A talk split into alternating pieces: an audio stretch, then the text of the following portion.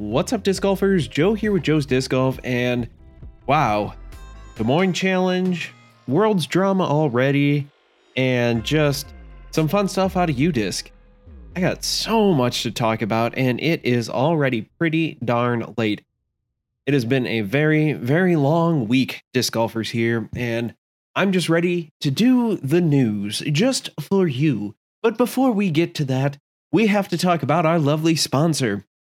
Log. What rolls downstairs alone or in pairs, rolls over your neighbor's dog. What's great for a snack and it fits on your back. It's log, log, log. It's big, it's heavy, it's wood. It's better than bad, it's good. Everyone wants a log. You're gonna love it, log. Log from Blammo. Yes, there we go. Got the sponsor out of the way. And before we jump into the news topics that have been happening this week, including some breaking news that happened earlier this week, oh man, we we've got we've got some fun stuff to talk about there. I've got to talk about a tournament that I played in recently, the 37th annual Three Rivers Open B tier amateur side. A lot going on there. A couple years back, they split the Three Rivers Open to amateur and pro side. Pro side is a C tier or uh, an A tier that has three grand added to it. So I believe there's a few spots left, and you can go ahead and sign up now. Head over to Disc Golf Scene and search 37th Three Rivers Open. Shameless plug. Go out, do it. It's a ton of fun. You'll play Tillman Park three times. I only played it twice, and it was a blast. You'll play a much, no, not much harder layout, a bit harder layout than what Am1 played. And Am1, uh, it was it was fun we channeled our inner Des Moines challenge because we got that front through the day after the Des Moines challenge got theirs out in Des Moines, Iowa.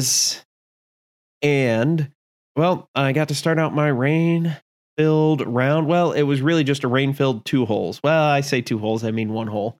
And it was an absolute downpour.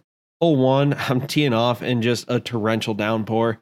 Hole two, it is a sprinkle and then after that, it just got humid as hell. It was just so hot, so damn hot. I saw one of those little orange guys burst into flames. That's right. It was so hot, did a little crotch pot cooking. Hot and wet is great when you're with the ladies, but not when you're in the jungle, not when you're playing disc golf.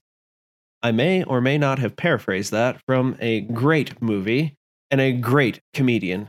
Go ahead and list that down in the comments below if you know what that was, and I'll let you know if you were right. So round one played decent, I guess. Like I finished it, and all the guys on the card were just like, yeah, you know, I played good. I didn't play bad. I didn't play great. I just played all right. You know, four down, third card, top of the third card. There was like seven of us tied at four down, seven or eight of us, something like that, tied at four down. It was something crazy.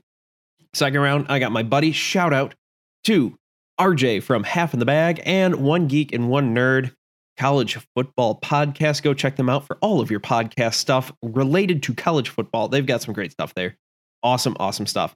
And so we got that going. He was there, he was on the bag, and he did a fantastic job. He did a lot of great things that, you know, to the outside observer might not seem great. Things like don't be an idiot and don't be stupid, or you got this, or hey, dumbass, don't do that. Again, might have paraphrased that last one, but nonetheless, it it helped. It helped a ton. Uh, I managed to go from shooting a four down to a nine down, two off the hot score. Uh, at one point, apparently, I in uh, on the turn after the turn, I did not look at the scores. My caddy RJ was not on the scorecard. Two of the other guys were taking care of that. Nobody talked about scores. The rest of the card wasn't doing so great. They were doing okay.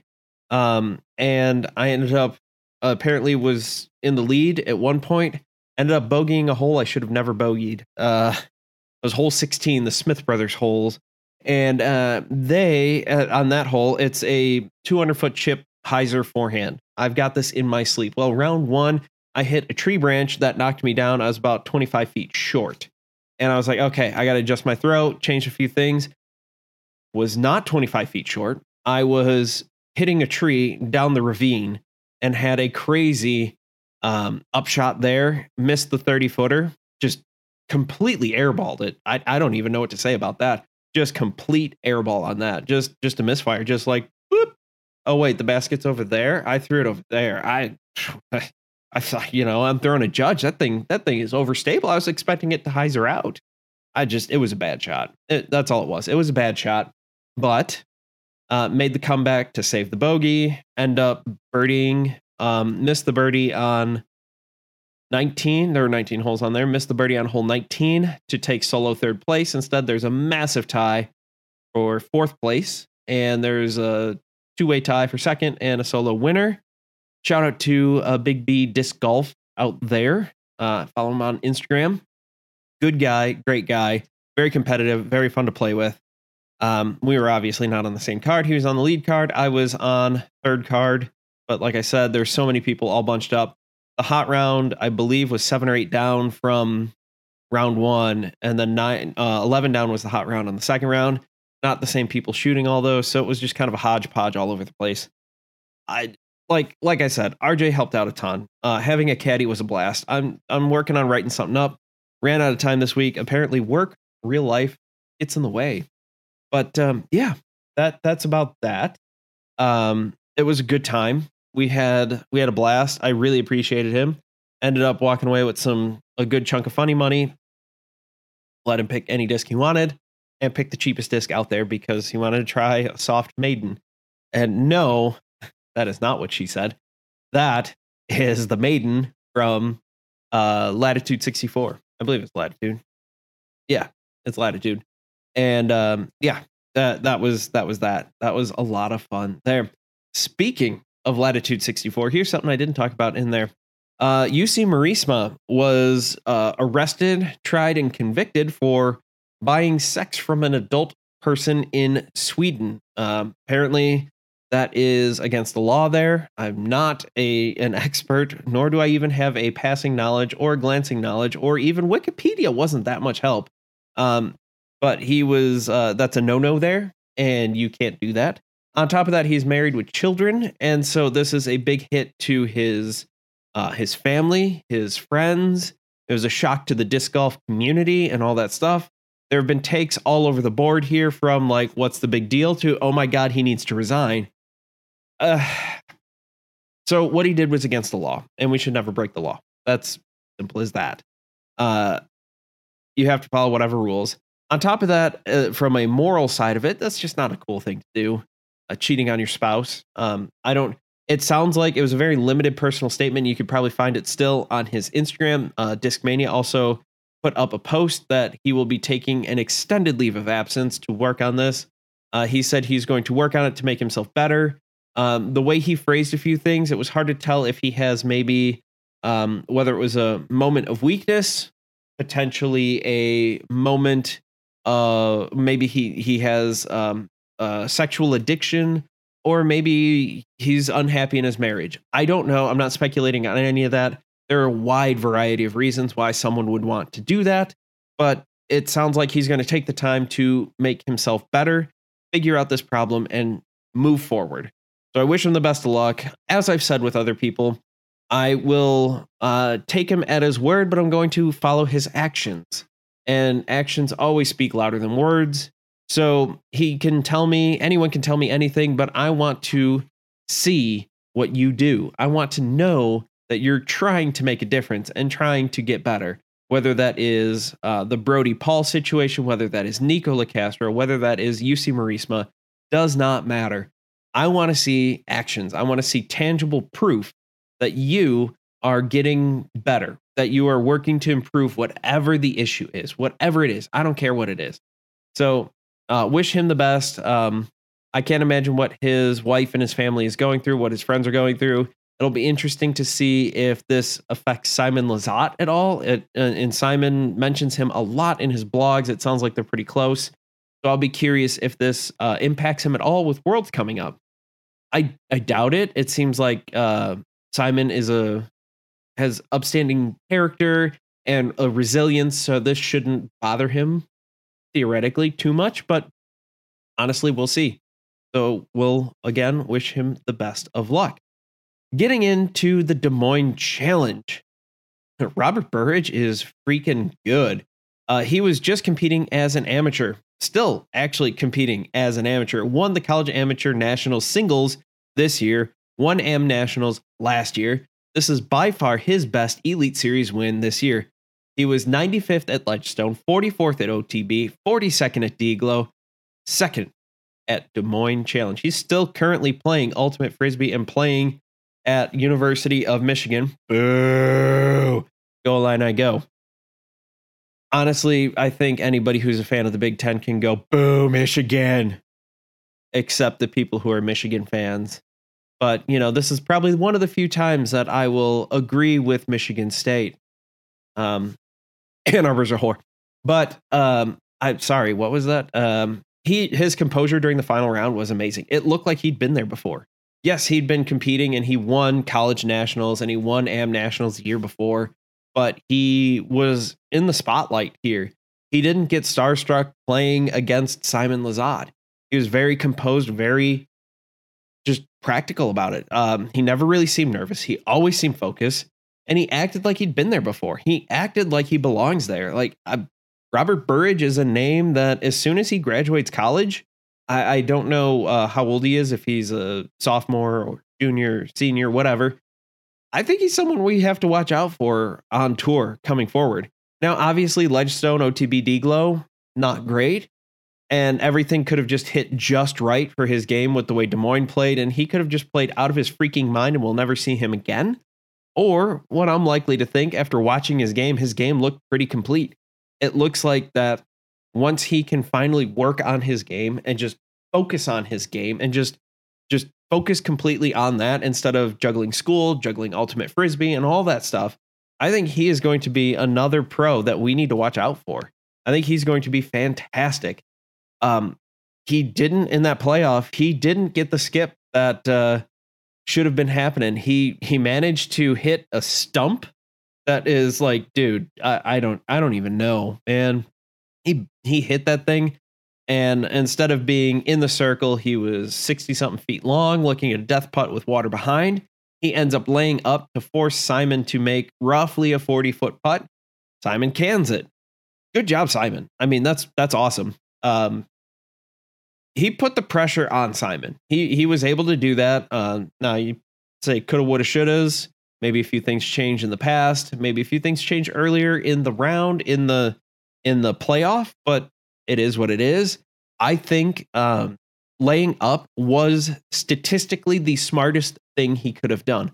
Yes, he could have run the putt, and if he makes it, cold as ice, Terminator, man, Iceman, he is all in, and everybody is singing his praises, going, "That was so brave, so awesome." He chains out, rolls OB, hits the cage, rolls rolls OB, airballs it. Could have happened. Rolls OB, goes OB, whatever. Then, well, you know, he doesn't uh he doesn't win. Simon pitches up and then it's a tap in win. So I think statistically he made the best thing. Now, Simon was doing fantastic from circle one, and this was about 40 feet. And that is right about that range at the pros where it's just kind of like, you know, it's not they're gonna make it more often than they miss, but this was a high pressure high pressure situation. This was something where it's like, I'm right, you know, I like my odds where I'm gonna make you put the pressure on and make you make a putt. So can't really can't really fault the guy for that. Uh, I'll be excited to see how he finishes out the rest of this year and what tournaments he's going to be in. And speaking of Simon Lizotte, third Elite Series win of the year. He is tied with one Richard Wysocki, sponsored by Dynamic Discs. And Simon Lizotte, sponsored by Discmania, all made by Latitude 64. I see a conspiracy forming. Hmm. Who knows? Uh, last few tournaments, he has not been, Simon has not been great. He hasn't been bad, but he hasn't been great. Ledgestone 26th, Idlewild 22nd, European Open 16th, DGLO 10th. I don't know. I think uh, I think he's not too concerned, not too happy playing in the woods, in the woods, eh? But over there, hey, there goes one. Hey, you shot my cow. Uh, it's the second week of deer camp, don't you know? But So he was able to birdie out from hole 14 to force the playoff, which was amazing. Uh, it was a shootout through the playoff with uh, some weird stuff, including the Mando, Mando, war, wherefore out thou Mando? Who knew changing the Mando rule would end up with such elite series controversy? Sarcasm. Hashtag sarcasm. So, what ended up happening is Simon made the Mando, hit a tree. It's a double Mando, made the Mando, hit the tree, went, rolled back, ended up potentially crossing into the restricted zone. Here's the thing though the restricted zone line was not painted all the way, it was just kind of an arrow. Not cool. Uh, they should have painted that line a lot further, but hey, you know what? We're all human, we all make mistakes. We probably thought the the guy painting, whether that was tournament director or some other club volunteer, probably was like, no one's going to end up over here. This isn't going to happen. And guess what they did? So they end up staring at it for like five minutes, just going, I don't know. Maybe it is. Maybe it isn't. Maybe it is. Maybe it isn't. Eh, eh, eh, eh, eh, eh. Jeff Spring was there and he's like, I don't know. I can't tell. Like, looks like maybe it could be, but if I cock my head to this side, if I cock my head to the left and close my right eye, he's fine. But if I cock my head to the right and close my left eye, he's not fine. I don't know. But when I stand on my head, everybody's upside down and I feel like I'm in Australia. I, I just don't know what's going on. Uh, they stared at it for a long time. And the way the rule is written, you cannot cross through the restricted area. It doesn't matter from which direction. You could have made the Mando, hit a tree, and come backwards and cross through that line. You have to go to either A, the drop zone, or B, if there is no drop zone, to the previous lie. In this case, it would have been a re tee. So, what ended up happening, he had to re tee. I said, whatever. Uh, I think that gave him a better lie in the end. I think it was Reti. I can't remember now. I'm going off the top of my head. It's late, guys. I'm sorry. Either way, there's a lot of controversy around the Mando, and that was the important part. And um, I'm shocked that it took this long to come up on coverage. But if we really think about it, generally speaking, there aren't that many Mandos on tour. Now, when you're going through it, you're like, okay, or they're mandos that it's like, well, yeah, I mean, technically, yes, you can miss it, but there's so much space to the left. Like if it's a left mando, you have to go to the left. Then you know, generally there's enough space and it's not too bad. Or it's so egregious when you do cross it, you're just like, yep, that mm, I did that went the wrong way. Whoopsie, whoopsie doodles. Um, the rule has confused people from the beginning. PDGA had put out a clarification, and well, the rule, as stated, says if it clearly enters through the restricted area. And I am of the mindset, like some other podcasters out there, that with how long it took to try to figure this out, I think you can make a sane argument saying, I don't think he's, I don't think it was clear whether or not he went through it taking that long. It's not like, it's not like he grip locked the hell out of it and it just clearly missed the Mando or vice versa. Like, he lets go early and clearly misses the other double Mando. This one was just kind of there. And, you know, it is what it is. But this rule needs to be probably rewritten or as the the vocal the the chorus grows louder the disc golf pro tour needs to just adopt like 90% of the PDGA rules and just go, all right, you know, these 90 rules make sense for the Pro Tour. These 10 don't. Goodbye. We don't need them. We're going to also add in like five of our own rules because honestly, let's face it, once you get to the Disc Golf Pro Tour and you're proing, touring pro, ratings don't really matter that much. They matter a little bit for registration, but I think as the tour is continuing to grow, you're not going to be able to get onto tour without proving yourself at Silver Series. And maybe the Silver Series still runs regular PDGA rules so you can get some kind of rating system working with that, or you just throw the PDGA ratings out the window and do your own thing and just go, all right, you know, if you win X amount of tournaments or if you place high enough in X amount of tournaments, you can apply for a tour card or whatever. And, you know, the top uh, 10 Silver Series finishers from MPO and FPO get access to a tour card. The bottom 10 from the Pro Tour get dropped off. Sorry, Charlie. Don't let the door hit you on the way out. Who knows? I don't know. On top of that, as I had mentioned before, it's raining, it's pouring, the old man is snoring, and holy crap, the pros need to stop bitching about the weather. It's an outdoor sport. You're pros, you have to deal with it. It kind of sucks that, yes, the lead card, chase card, and I think a couple other cards, I can't remember exactly, couldn't tee off on Friday, and they got postponed to Saturday morning. So they played two rounds on Saturday morning. Is that ideal? No. Are we going to get your best effort out of it in that second round? Because you're probably more tired than you're used to because you don't play rounds like that. No, we're probably not. And conditions were definitely different between Friday and Saturday. It happens. But guess what? You got to quit your bitching and deal with it. You're a pro. Here's the thing the ones who were there, the ones who were at the top of those cards, didn't necessarily need to be there for that round. They could have just been like, deuces, I'm going to go prep for Worlds. See ya. Whatever. Sometimes weather happens and we have to make adjustments. I commend the Pro Tour for calling it.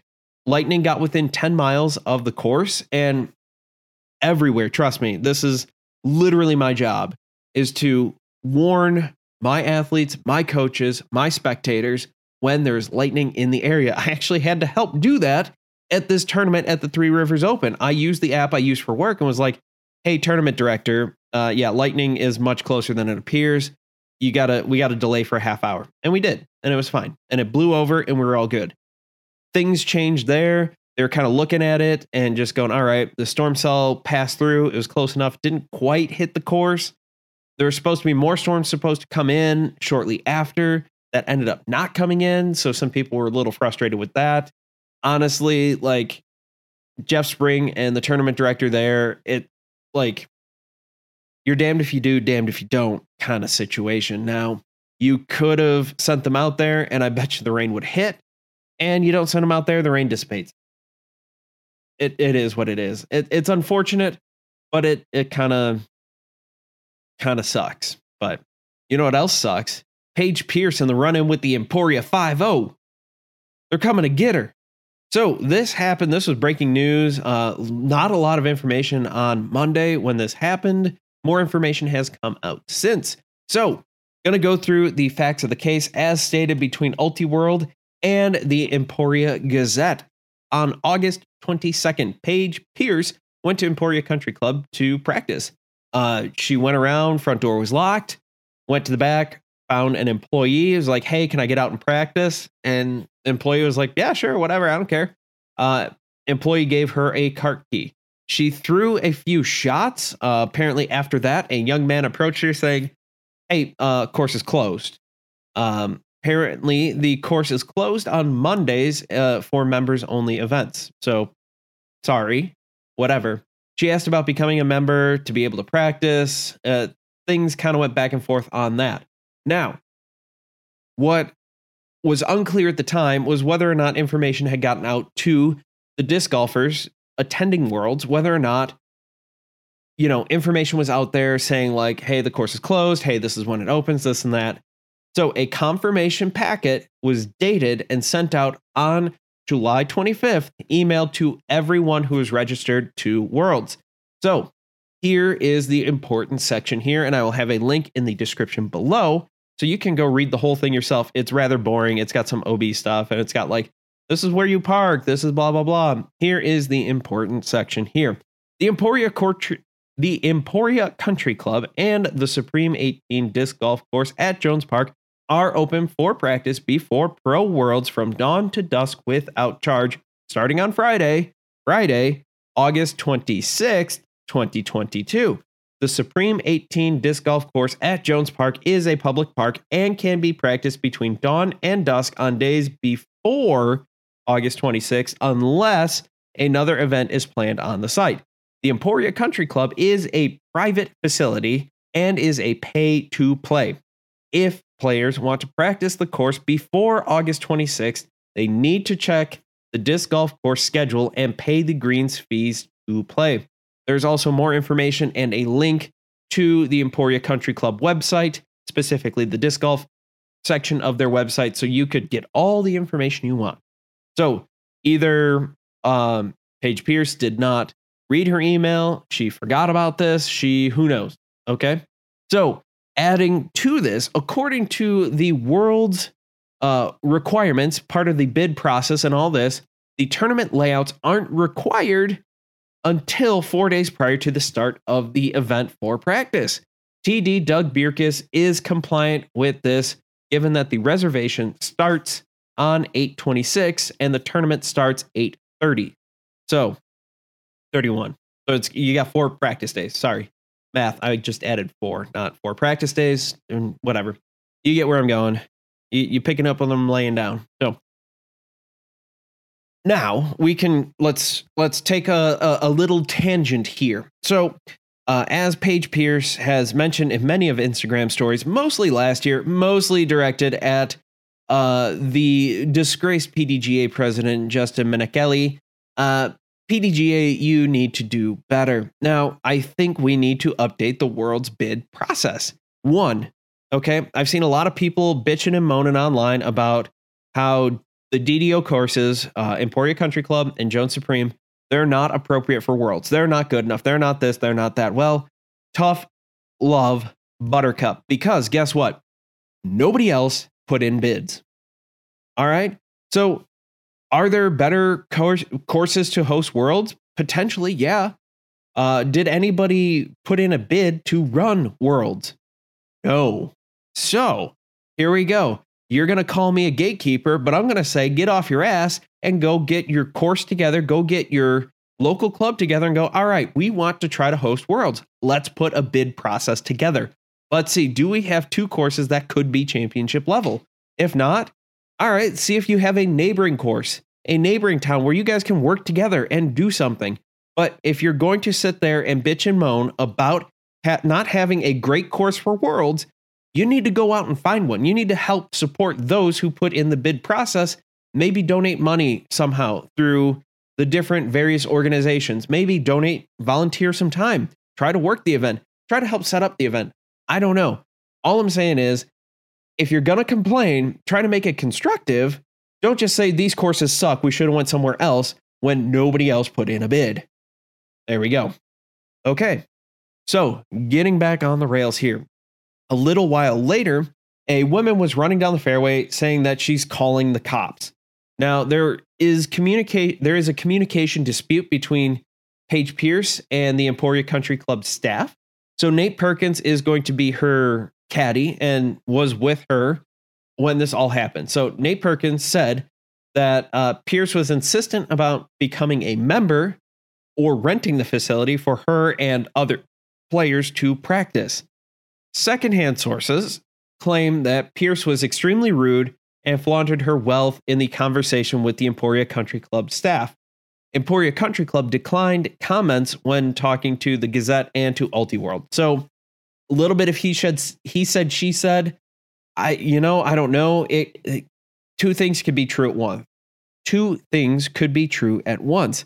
Now Pierce could have been like, "Hey, you know, I want to rent out the whole place. How much is it going to cost me to rent the whole course, whole day. What's it going to cost? And people could have taken that, the country club could have taken that as like flaunting her money, like, oh, I'm just going to buy this all out. I have so much money. Uh, it could have been seen as that. So it, it both things could be true at the same time. Uh, Nate Perkins and Paige Pierce could be lying. Emporia Country Club could be lying. They both could be lying. They both could be telling the truth. They both could be misrepresenting their story intentionally, unintentionally. I don't know. I wasn't there and there's no video evidence. Pierce did make a statement through her agent Blake Schaefer of Schaefer Sports Management. When Paige asked to speak to a manager, the request was denied. Paige believed this to be a miscommunication. She was then told by another employee of the country club that they will be calling the police. Paige collected her things and decided to leave the course. She was not escorted from the course and was not approached by any police. This is a non issue and a misunderstanding as she was trying to practice for the World Championship only eight days before they begin. Paige is looking forward to competing and is focused on winning her sixth World Championship. So police were dispatched. I think I believe it was around 11:30 a.m. and they stated to the Emporia Gazette that they did not encounter Paige Pierce or anybody else. Jeff Jacquart, the PDGA director for competition, said that to this said this to the Emporia Gazette. I can't express enough our disappointment on our organization's end. Sometimes these players just get a little too demanding and don't understand the amount of work it takes to make these events happen and the partnerships that are created. And we really don't like damaging partnerships. So, again, I think we need to look at the amount of practice time because this is kind of reminiscent of the shenanigans that happened in in Worlds 2021 where Brody ended up renting out the disc golf course. Menickelli disparaged both Brody and Paige, saying that people were making fun of her and blah blah blah. And everybody's like, "What are you talking about?" Like, "Oh, it's behind the scenes." I'm like, "Yeah, dude, you're projecting. You're just saying you're making fun of her. You don't like her because she's calling you out on your BS." Brody's making you guys look bad because he's renting out the whole driving range because either A, players want to use the whole thing, or they don't want to get hit in the back of the freaking head with a golf ball. Like, seriously. Ah, okay. So I think we all need to just work at, and next year, it might be a little bit too late, but uh, for the 2024 worlds, we need to kind of update this process. You know, maybe even 2023, if we can get some stuff through, give them like a week to practice. I think a week is a pretty solid amount of time. So Paige Pierce then asked if the OB lines could be painted at Jones Supreme early, and that would be this past Monday, the 22nd. The initial plan was to wait for the uh, city to mow the grass, which they're going to do on Thursday. That would be today, the day of recording. And then they would paint the lines. So they put down temporary lines, and now they're going to end up repainting those lines again on today, Thursday, the day of recording. So, if nothing else, that we have seen from this. This looks bad for the PDGA, for Dynamic Discs, for the local disc golf scene, for Doug Bjerkes. And it, it that's how it comes across. Right, wrong, or indifferent. That's how it comes across. And I think, like I've said a couple times already, we need to reevaluate how we approach majors and worlds in general. Worlds is supposed to be the top of the top, the upper echelon. You're going to get the best of the best of the best, sir. Ha, another movie reference. So, what can we do about that? Again, I think giving a week is probably an appropriate amount of time. Like right now, there was another tournament. So, everybody left Des Moines and went to Emporia. Okay. Maybe it's a week, maybe it's two weeks. I think a week is probably good enough. We'll see. I'd like to get some input from the pros. I know that um, playing a course blind is tough or playing with limited practice is tough. Yes, they did play Dynamic Discs Open. They had some practice rounds there. They had some obviously tournament rounds, but it was like 45 mile an hour winds, and the winds are only supposed to be around 15 this time. So I don't know. I don't know. It'll be it'll be interesting to see what we got going there. Moving on to the last topic is the real-time course traffic for UDisc Pro users. This was just released the other day, and UDisc Pro will let you know how full the course is based on a couple different factors, including histogram. So, on average, you know, the last you know two months, how busy is the course? Thursdays at 10 a.m., 11 a.m., 12 a.m., well, 12 p.m. Haha, I know my times. How busy is it right now? Now, they will only take information using the same kind of system as uh, Scorecast. So if you share your card, your live card with any of your friends, it will just kind of grab that and just go, oh, hey, look, so and so is recording around right now. There's one person, there's two people, there's five people, there's whatever, and let you kind of know. It is not a perfect system. Not everybody uses UDisc, but I think this is pretty fantastic. I can I know in my area, in the Fort Disc Golf Club area, I'd say probably 90% of the people record UDisc or at least have one person on their card that is using UDisc. So what would be great is just go like, oh, okay, uh, Mastodon is pretty full, but uh, Tillman's pretty empty. All right, I'm going to go play Tillman today. Or I'm going to play Sweeney East. Sweeney West looks pretty busy. Who knows? I think it's a great feature. Uh, I love some of the things they've added recently being able to change which tee pad you're you're teeing off from because sometimes we'd like to play a mixed layout in terms of like a lot of our courses have multiple tee locations, even some multiple pin locations. Sometimes multiple pins are in at the same time. Very rare and uh, mostly just at Tillman Park, usually hole 14 or hole 10, but that's due to other situations. And on top of that, I, you know, if like I want to play, you know, I really like playing this one from the gold tee rather than the black tee, I, you know, maybe I'll just go with gold. That's a pretty good, pretty good time. So I think that about wraps it up. We had a lot of good stuff to talk about there, a lot of fun stuff. Oh man, I talked about a lot. I covered a lot here, and it is only about 35 minutes. You're welcome. Keeping it quick, keeping it simple. Thank you all for watching. I appreciate all of you all the people who've subscribed recently, all the people who have subscribed way back in the beginning. Thank you. I really do appreciate you. And uh, you know, don't forget next time you're out on the tree on the course, if you get a great tree kick, to thank Treesus. And if you get kicked deeper into the woods, well, you need to repent and reflect because you have transgressed against Treesus and you need to make it better. So thank you all for watching. As always, I've been Joe, you've been awesome, and I can't wait to see you all in the next video.